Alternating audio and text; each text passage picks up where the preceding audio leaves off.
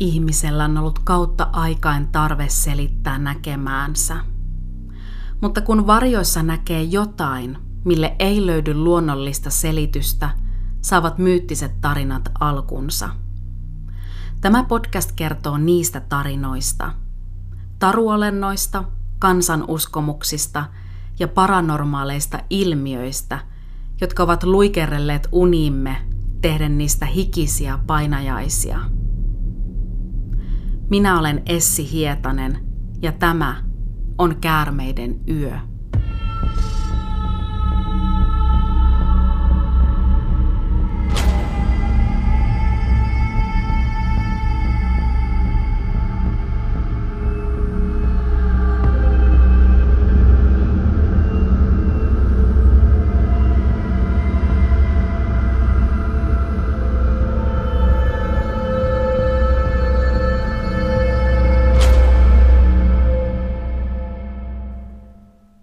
Lämpimästi tervetuloa Käärmeden yön pariin.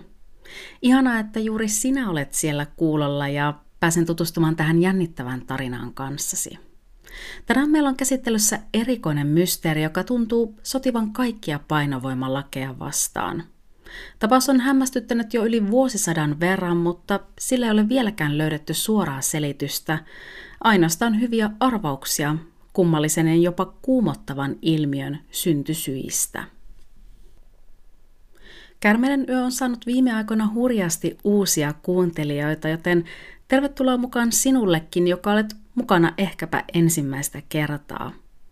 Vielä pari sanaa tähän alkuun Kärmiksen muista kanavista, ennen kuin sujahdetaan tämänkertaisen tarinan pariin. Kannattaa ehdottomasti laittaa Kärmeden yön sometilit seurantaan, sillä sieltä löydät jokaisen jakson liittyvää kuvamateriaalia ja päästään jatkamaan keskustelua jaksojen aiheiden tiimoilta. Laitan aina toisinaan kivoja arvontoja pystyyn, joten siksikin kannattaa olla kuulolla. Löydät tämän podcastin Facebookista Kärmeden yönimellä ja Instagramista nimimerkillä Kaarmeden yö. Ja toki voit laittaa palautetta ja muita mietteitä aina myös sähköpostilla osoitteeseen karmedenyö at gmail.com. Jos tykkäät kuunnella, niin käyhän jättämässä arviosi tästä podcastista Spotifyhin tai Apple-podcasteihin.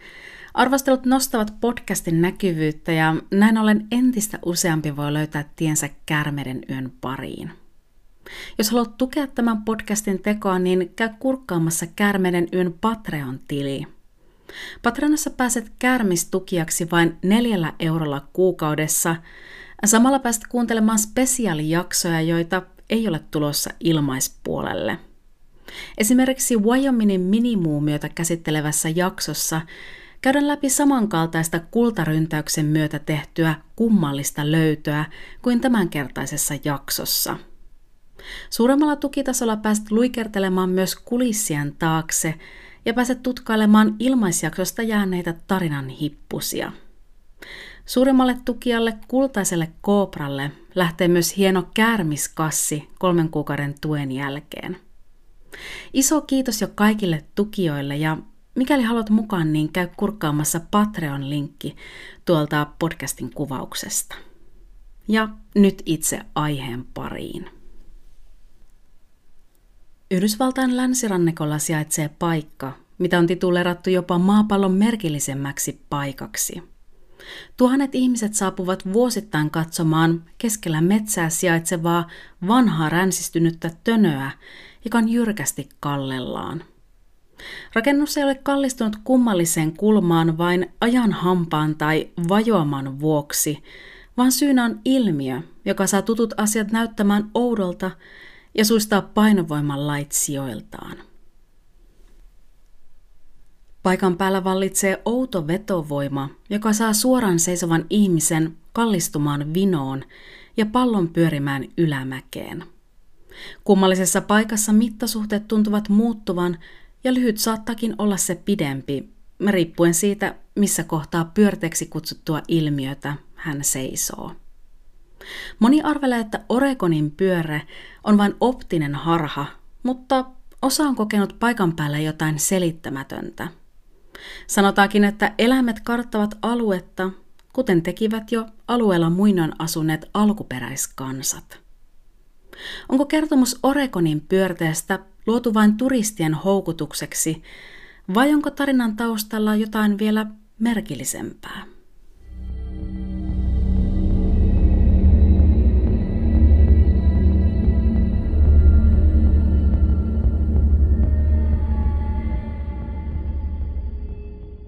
Matkataan tämän jakson ajaksi siis Yhdysvaltain länsirannikolle, Kalifornian ja Washingtonin välissä sijaitsevaan Oregonin osavaltioon. Oregon tunnetaan sen kivikkoisesta rantaviivasta ja jylhän kaunista luonnosta, joka monesta näyttää siltä kuin ei oltaisi Yhdysvalloissa laisinkaan. Oregon pitää sisällään erikoisia ennätyksiä ja kummallisia luonnon ihmeitä – Näitä ihmeellisiä nippelitietoja kun ynnää yhteen, niin Oregon sopii varsin osuvasti juuri tämän tarinan tapahtumapaikaksi. Kuten että siellä sijaitsee maailman suurin juustotehdas, maailman pienin puisto ja lisäksi siellä sanotaan olevan maan mittakaavassa eniten tyhilleen jääneitä hylättyjä aavekaupunkeja. Lisäksi Oregonissa sijaitsee Yhdysvaltain syvin ja yksi koko maailman syvimmistä järvistä, Crater Lake, jonka tumma pohja hämöttää miltei 600 metrin syvyydessä. Samaan aikaan Oregonista löytyy myös yksi maailman lyhyimmistä joista, vain reilun 100 metrin mittainen D River. Ajatuksen oli antaa maailman lyhimmälle joelle myös maailman lyhin nimi, ja niinpä se sai nimekseen vain D-kirjaimen Devil's Lakein mukaan, joka virtaa muun muassa tämän pikkiriikkisen joen kautta aina Tyyneen valtamereen asti.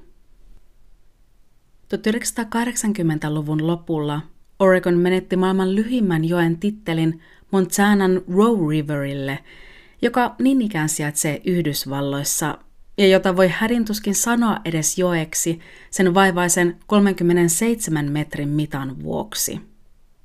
Montana ja Oregon ajautuvat pienen leikkimielisen kisaan siitä, kummalla olikaan lyhyempi joki, ja ne kun olivat eri mittaisia laskuja nousuveden aikaan. Kinesin ennätyskirja totesi tasapelin vuonna 1990. D River oli lyhyempi nousuveden ja Row River puolestaan laskuveden aikaan. Sitten Guinnessin ennätyskirja on evännyt koko kategorian ennätysvalikoimistaan, ehkäpä siksi, että kyllästyi muutamien tosikkojen taisteluun siitä, kuinka lyhyemmän joen titteli kuuluisi vain yhdelle joelle. Oregonia kutsutaan myös lempinimellä Beaver State, majava osavaltio, ja Majava komeileekin osavaltion lipussa, joka poikkeaa erikoisella ulkoasullaan muiden osavaltioiden lippujen ilmeestä. Nimensä mukaisesti majavat ovat yleisiä juuri Oregonissa, ja erityisesti Länsi-Oregonin jokien ja purojen varsilta on helppo pongata hämärän laskeuduttua näitä osavaltion maskottijyrsijöitä. Oregonin pääkaupunki on Salem, mutta sitä huomattavasti tunnetumpi on osavaltion suurin kaupunki Portland. Oregonin Salem, kun ei samaisesta nimestään huolimatta ole noita oikeudenkäynneistä tunnettu paikka, ne kun käytiin Massachusettsin Salemissa. Ei mennä nyt Portlandiin, vaan lähdetään osavaltion toiselle laidalle. Oregonin eteläpuolella sijaitsevaan Gold Hillin kaupunkiin – ja sen vieressä virtaavaan Sardine Creek-puron rantapenkereelle. Ympärillä kohoaa upea Telomeg Fallsin kansallispuisto, ja kun puron vierta jatkaa matkaa, törmää pian kirkkaan oranssin kylttiin, joka tavoittaa tervetulleeksi Mysteerien taloon, House of Mysteryin. Näin eräs Terry Lynn Kalhagen kertoo vierailustaan House of Mysteryssä ja Siihen voi oikeastaan tiivistää sen, mistä Oregonin pyörteessä on oikein kysymys. Se oli niin hauska kokemus.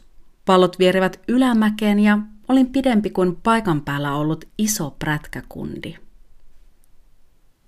House of Mystery on pieni puinen rakennus, joka on aivan Oregonin pyörteeksi kutsutun ilmiön ytimessä – Rakennuksen historia kulkee niinkin kauas kuin 1800- ja 1900-lukujen vaihteeseen, kun alue oli vielä kullankaivajien käytössä. Aloitetaan tämä tarina siis sieltä, ajalta jolloin kullankaivu sai kansan sekaisin. 24. tammikuuta 1848 puuseppä James Wilson Marshall teki työpäivänsä aikana löydön, joka mullisti seuraavien vuosikymmenten aikana satojen tuhansien elämän. Marshall oli parhaillaan rakentamassa vesivoimalla toimivaa sahaa Kalifornian kolmassa Sierra Nevada vuoriston kupeessa virtaavalla American joella, kun hän kesken työn touhun näki vedessä jotain kimmeltävää. Marshall tiesi löytäneensä jotain poikkeuksellista ja oli vakuuttunut siitä, että sen täytyi olla kultaa. Ja kulta se olikin, vaikka ei sitä moni tahtonut ensi alkuun uskoa. Mutta kun eräs varastonhoitaja Sam Brannan kuljeskeli Kalifornian San Franciscossa polleana esitellen kultahippusten täyttämää pulloa, alkoi monien uteliaisuus herätä. Muutaman kuukauden kuluessa noin kolme neljäsosaa San Franciscon miesväestöstä lähti etsimään onneaan kultahippujen muodossa, ja puusepän tekemä kultalöytö sai liikkeelle yhtenä tunnetuimpana kultaröntäyksenä pidetyn Kalifornian kultakuumeen. Iso osa tuli Kalifornian alueelle löydöstä seuranneena vuonna 1849, minkä johdosta kullankaivajia alettiin kutsua lempinimellä 49ers, heidän tulevuotensa mukaan. Mutta tämä oli vasta alkua, sillä 1800-luvun puolivälissä seitsemän vuoden aikana huimat 300 000 ihmistä ympäri maailman matkasi kultakuumeen sokaisemina Kaliforniaan. Kultaa löydettiin Yhdysvalloista seuraavina vuosikymmeninä 10 miljoonien dollarien edestä, ja kaivosten ympärille alkoi kehittyä entistä suurempia kaupunkikeskittymiä. Yksi tällainen keskittymä oli Gold Hillin kaupunki Oregonissa. Kaupunki oli alkujaan vain piskuinen maatila, mutta kaikki muuttui miltei yhdessä yössä, kun lähistöllä olevalta kukkulalta tehtiin suuri kultalöytö 1850-luvulla. Tilusten omistaja Thomas Javner pumppasi työtovereidensa kanssa löytämästään kaivoksesta kultaa 700 000 dollarin edestä, mikä oli valtava summa tuona aikana. Vaikka kyseinen kaivos ehtyi kullasta kahdeksan kuukauden jälkeen, teki se Javnerista ja hänen kumppaneistaan upporikkaita. Javner laajensi tiluksiaan ja myi rautatieyhtiölle kulkuluvan maidensa halki – jolloin tilasta tuli pian ostos- ja liikennekeskittymä lähiseudun asukkaille. Thomas Javner nimesi paikan Gold Hilliksi kullan tuoman vaurauden vuoksi, ja vuosisadan lopulla se sai postitoimiston ja virallisen kylän tittelin. Thomas Javnerin kultalöydön myötä Gold Hillin alueelle nousi kullankaivu keskittymä, ja kultaa huuhdottiin alueen vierellä viranneesta Rogue Riverista sekä kaivettiin esiin maaperästä. Alueella kultahippuja etsi niin erinäiset kaivosyhtiöt kuin yksittäiset kullan etsijätkin.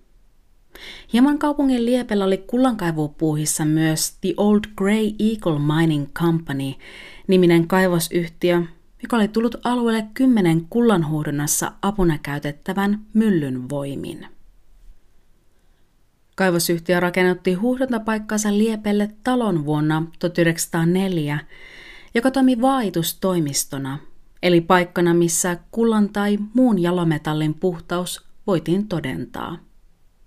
Toimisto oli tärkeä paikka kullankaivajille, sillä siellä voitiin tarkistaa erilaisia testejä suorittamalla, että huuhdottu kulta todella oli aitoa, eikä mitään arvotonta katinkultaa.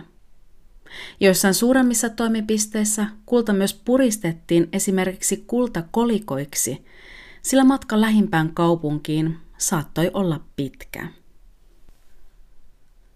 Tämä kyseinen toimisto toimi kaivajille lähinnä analyysikäytössä, mutta rakennus jouduttiin hylkäämään tästä tehtävästä, sillä mittalaitteet ja vaat näyttivät siellä toistuvasti kummallisia lukemia, mikä haittasi miesten työtä. Kaivosmiehiä myös ihmetytti, kuinka kantoapuna olleet muulit tuntuivat kaihtavan koko rakennuksen aluetta.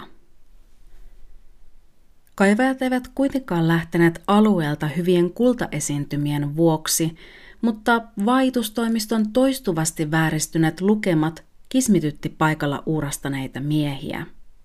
Niinpä toimisto muutettiin työkalun varastoksi. Tämä lukemia vääristellyt talo on yhä pystyssä oleva ja turisteja houkutteleva mysteeritalo The House of Mystery –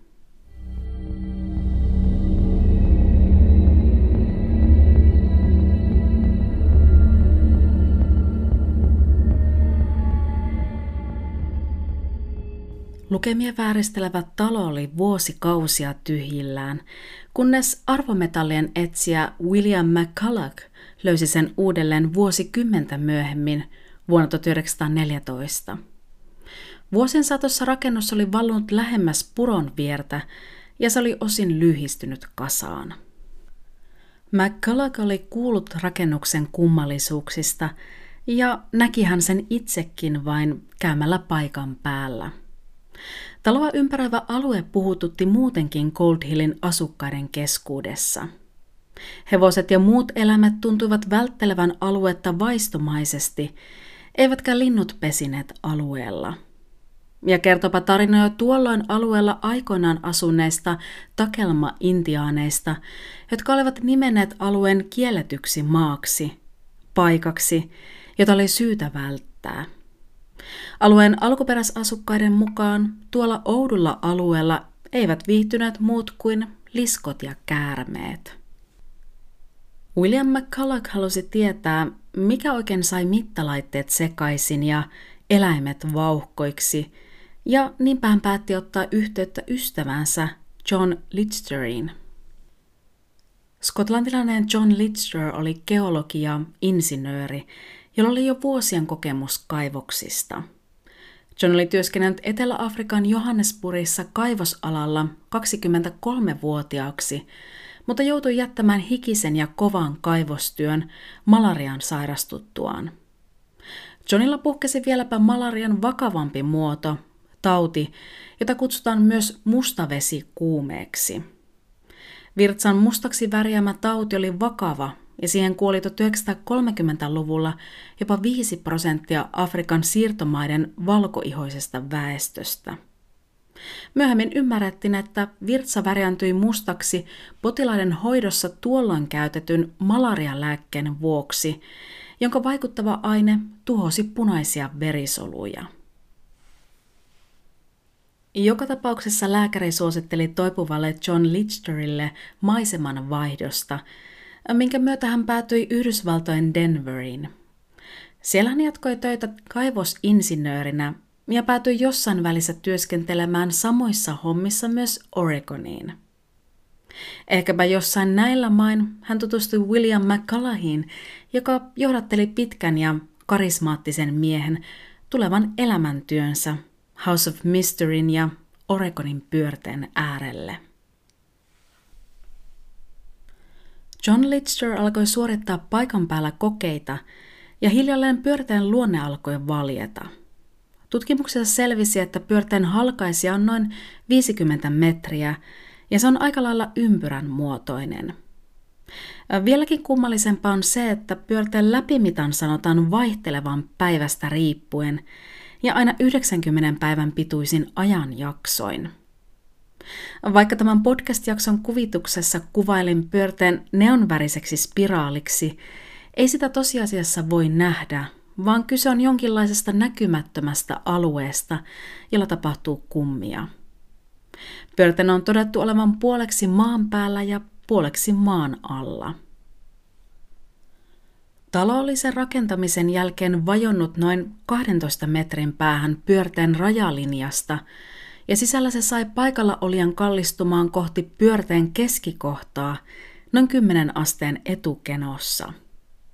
Mikäli nojasi taaksepäin, veti pyörteen keskipiste takaisin kenottavaan asentoon kuin magneetin lailla.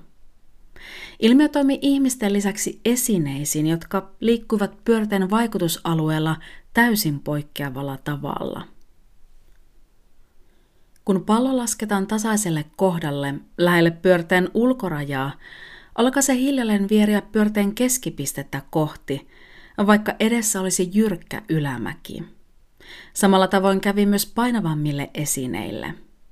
Kun rakennuksen kattohirteen ripustettiin ketju ja sen päähän 14 kilon painoinen rautakuula, alkoi kuula kallistua kuin ihmeen lailla samanlaisessa kymmenen asteen kulmassa pyörteen keskipistettä kohti. Pitkät esineet, kuten luudat, golfmailat ja kepit, pysyvät yksinään pystyssä pyörteen keskiosan tuntumassa, aivan kuin ne olisivat jonkin kummallisen taian vallassa. Kerrotaan myös, että mikäli talossa heittää kourallisen paperisilppua ilmaan, kieri paperinpalat villissä kierteessä, kuin joku hämmentäisi niitä kädellään. Outoa on myös se, että henkilöiden mittasuhteet tuntuvat muuttuvan, riippuen siitä, missä kohti rakennusta tai sen pihamaata seisoi. Pyörteen laidalla lyhyt onkin tavallista pidempi kuin toisella laidalla seisyt henkilö ja osat vaihtuivat, kun henkilöt vaihtavat paikkaa. Tilanteesta on taltioitu lukuisia kuvia, kuinka kaksi ihmistä seisoo vastakkain ja suora laudanpätkä on heidän päänsä yläpuolella. Vaikka he seisovat suoralla pinnalla, muuttuu mittasuhteet vain parin metrin sisällä ällistyttävällä tavalla. Tämä saa aikaan hullunkurisia tilanteita, kuten että perheen pienin lapsi näyttääkin yhtäkkiä isoveliään paljon pidemmältä. Kummallinen vekkulamainen rakennus oli 1930-luvulle asti lähinnä alueen asukkaiden tiedossa, mutta vuonna 1930 se avattiin turistikäyttöön ja tiettävästi juuri tuolloin sai nykyisen nimensä House of Mystery.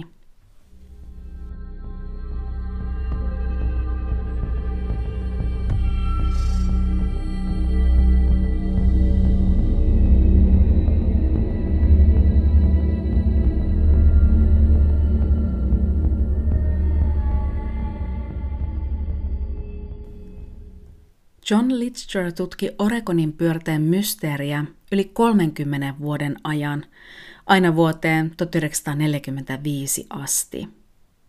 Hän oli äärimmäisen kiinnostunut pyörteen ilmiöistä ja siitä, millainen voima oikein vallitsi näkymättömän ilmiön keskiössä.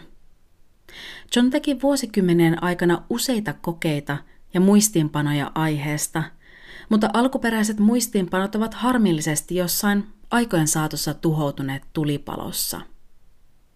Johnin tutkimuksista on kuitenkin jäljellä joitain merkintöjä, jotka on koottu yhteen pienen Notes and Dates nimiseen kirjaseen, mitä myydään House of Mysteryn matkamuistomyymälässä. Yksi kiinnostava löytö John Litcherin tutkimuksista tehtiin aivan viime vuosina, kun Oregonin historiallisen seuran johtokuntaan kuulunut Greg Applin löysi kotiaan siivotessa vanhoja kirjeitä. Kirjat kuuluvat Gregin vanhalle ystävälle, jonka kanssa hän oli asunut yhdessä noin 45 vuotta sitten. Greg oli muuttaessa ottanut epähuomiossa ystävän papereita mukaan, ja kasa vanhoja kirjeitä oli hautatunut jonnekin papereiden mukaan vuosikymmeniksi. Nämä kirjat koskivat myöskin kahden ystävän, Gregin ystävän Bill isoveljen ja John Litcherin välistä kirjanvaihtoa.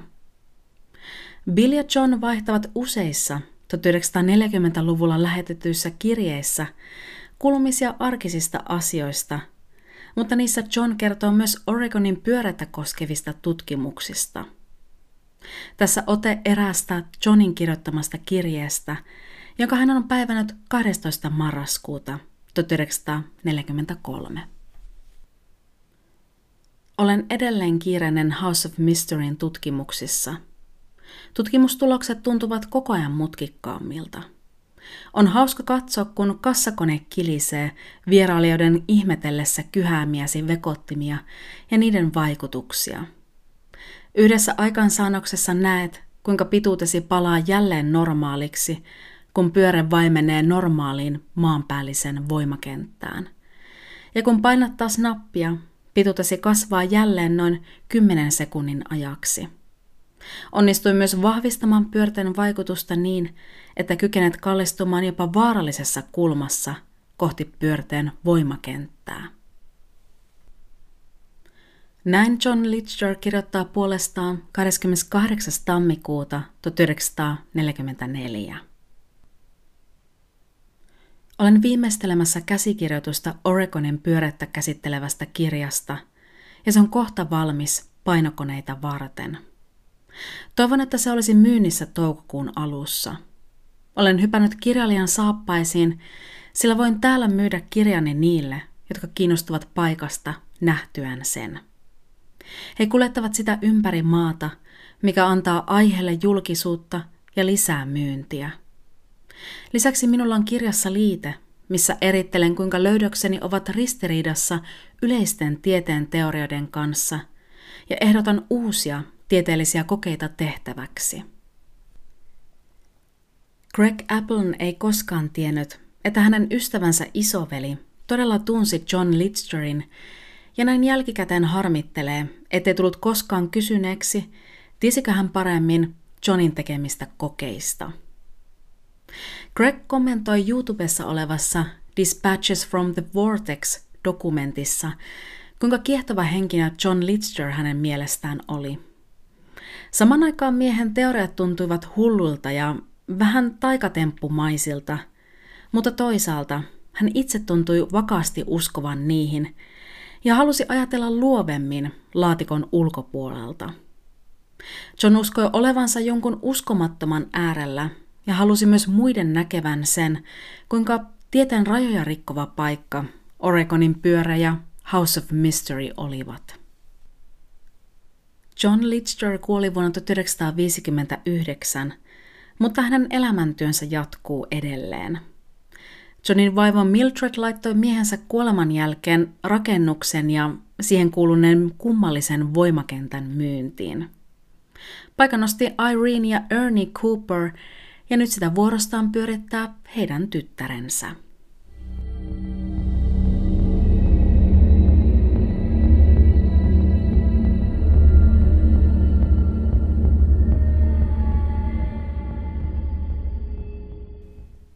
Oregonin pyörä on inspiroinut monia viihteen saralla, ja painovoiman lait rikkova pyörä on esiintynyt niin Supernatural kuin X-Files-televisiosarjoissa – myös legendaarisessa Sam and Max Hit the Road-pelissä esiintyy outo Mystery Vortex, mysteeripyöre, joka sijaitsee niin ikään Yhdysvaltain länsirannikolla.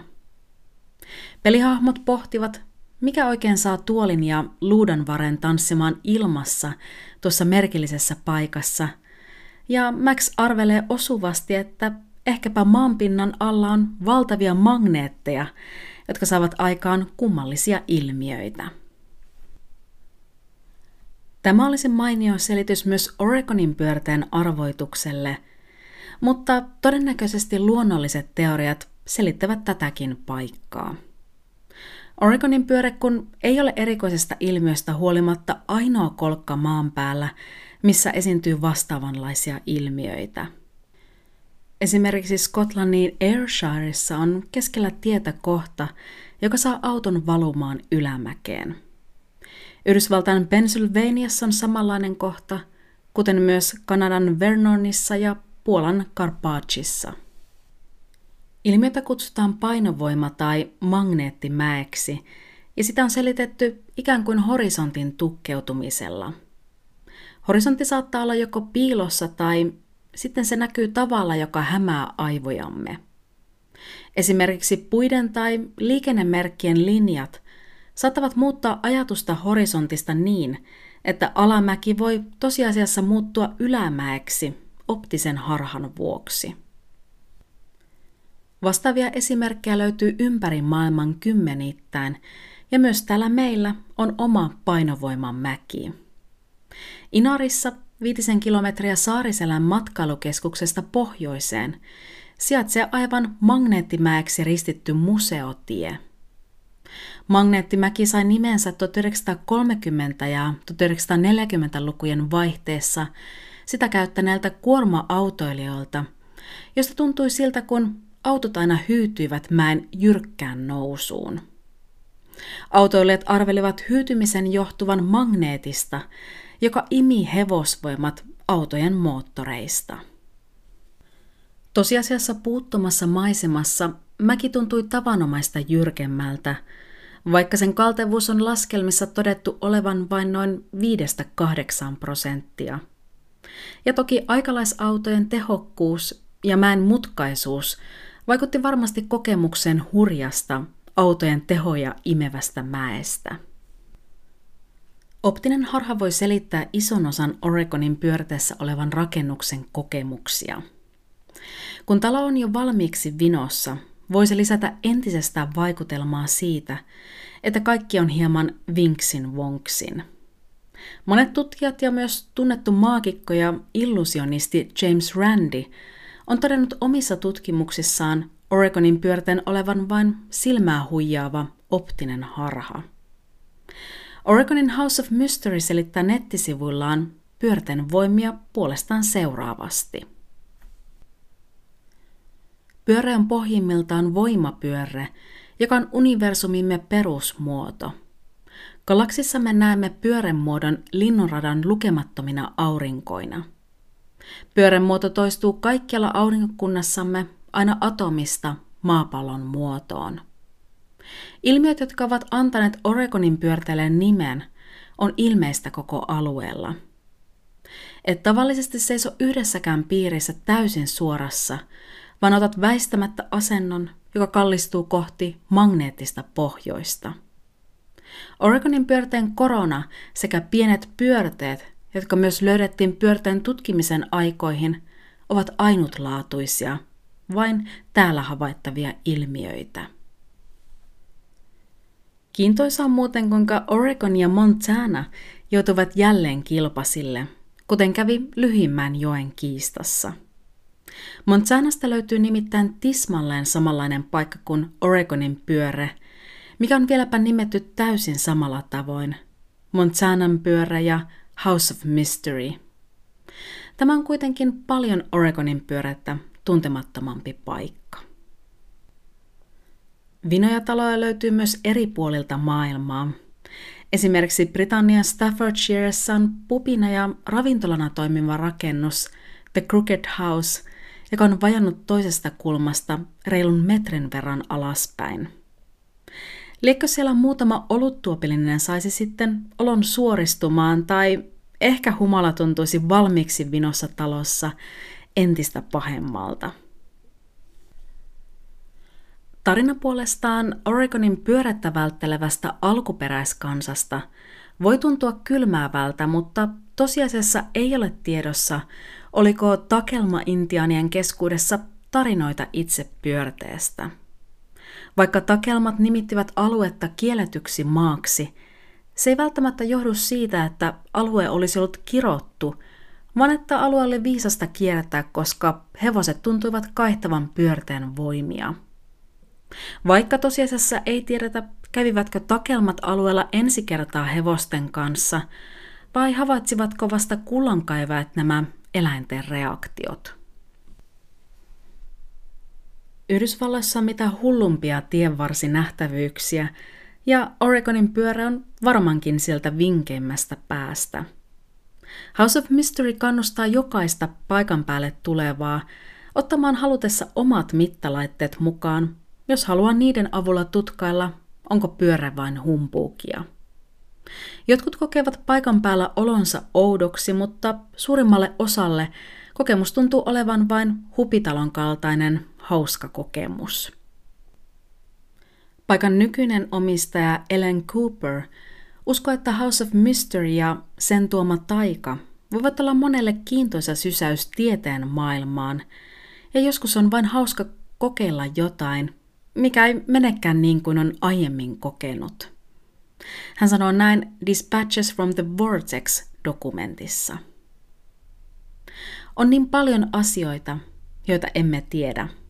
Ja luulen, että tapa, jolla puhumme tieteestä, joskus menettää sen huomion. Olemme erittäin ylpeitä kaikesta, mitä olemme oppineet, sen sijaan, että olisimme hyvin nöyriä kaikesta, mitä emme tiedä. Tähän on hyvä lopettaa tämänkertainen tarina. Kiitos kun tutustuit kanssani Oregonin pyörteen mysteeriin. Kuule mielellään, mitä ajatuksia tämä podcast sinussa herätti, ja uskotko sinä, että pyörteessä oli kyse optisesta harhasta vai kenties jostain muusta? Palautetta ja jaksotoiveita voit laittaa sähköpostitse Facebookin tai Instagramin kautta. Tarkemmat yhteystiedot löydät podcastin kuvauksesta. Halutessasi voit tukea tämän podcastin tekoa tulemalla Patreonin kärmistukijaksi ja pääset samalla kuuntelemaan jännittäviä spesiaalijaksoja. Ilahtuisin myös, mikäli kävisit jättämässä arvion tästä podcastista joko Spotifyssa tai Apple Podcasteissa. Ensi kerralla kärmeden yössä painainen luo jälleen uuden nahkansa, jonkun toisen myyttisen tarinan merkeissä.